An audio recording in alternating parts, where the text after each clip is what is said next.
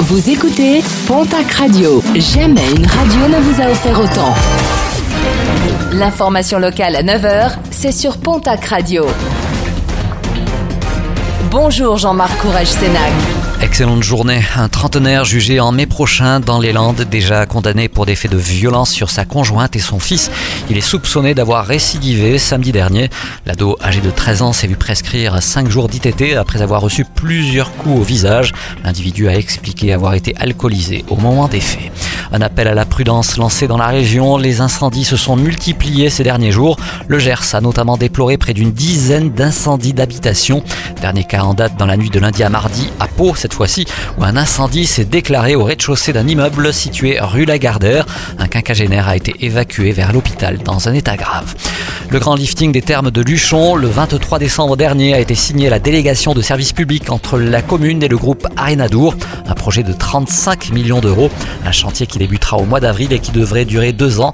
Depuis plusieurs années, la fréquentation des curistes de la cité thermale enregistre une baisse de 400 à 500 par an.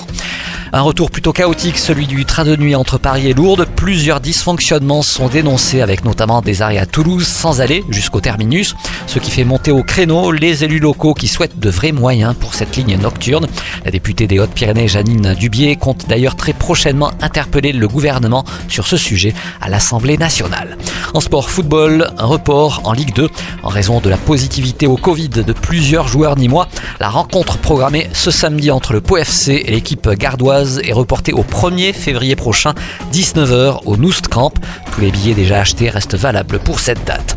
En rugby, une arrivée à Mont-de-Marsan. Le jeune pilier gauche de 22 ans, Charles Berguet, finira sa saison au Stade Montois. Il a été prêté au club landais par l'équipe de Perpignan. Il pourrait jouer dès vendredi face à Narbonne. Et puis euh, Fabien Galtier a dévoilé hier sa liste de 42 joueurs pour préparer le tournoi des 6 nations. Le palois Antoine Astoy a été convoqué par le sélectionneur national, tout comme 10 joueurs du Stade toulousain, dont les bigourdans Julien Marchand, Cyril Bay et Antoine Dupont.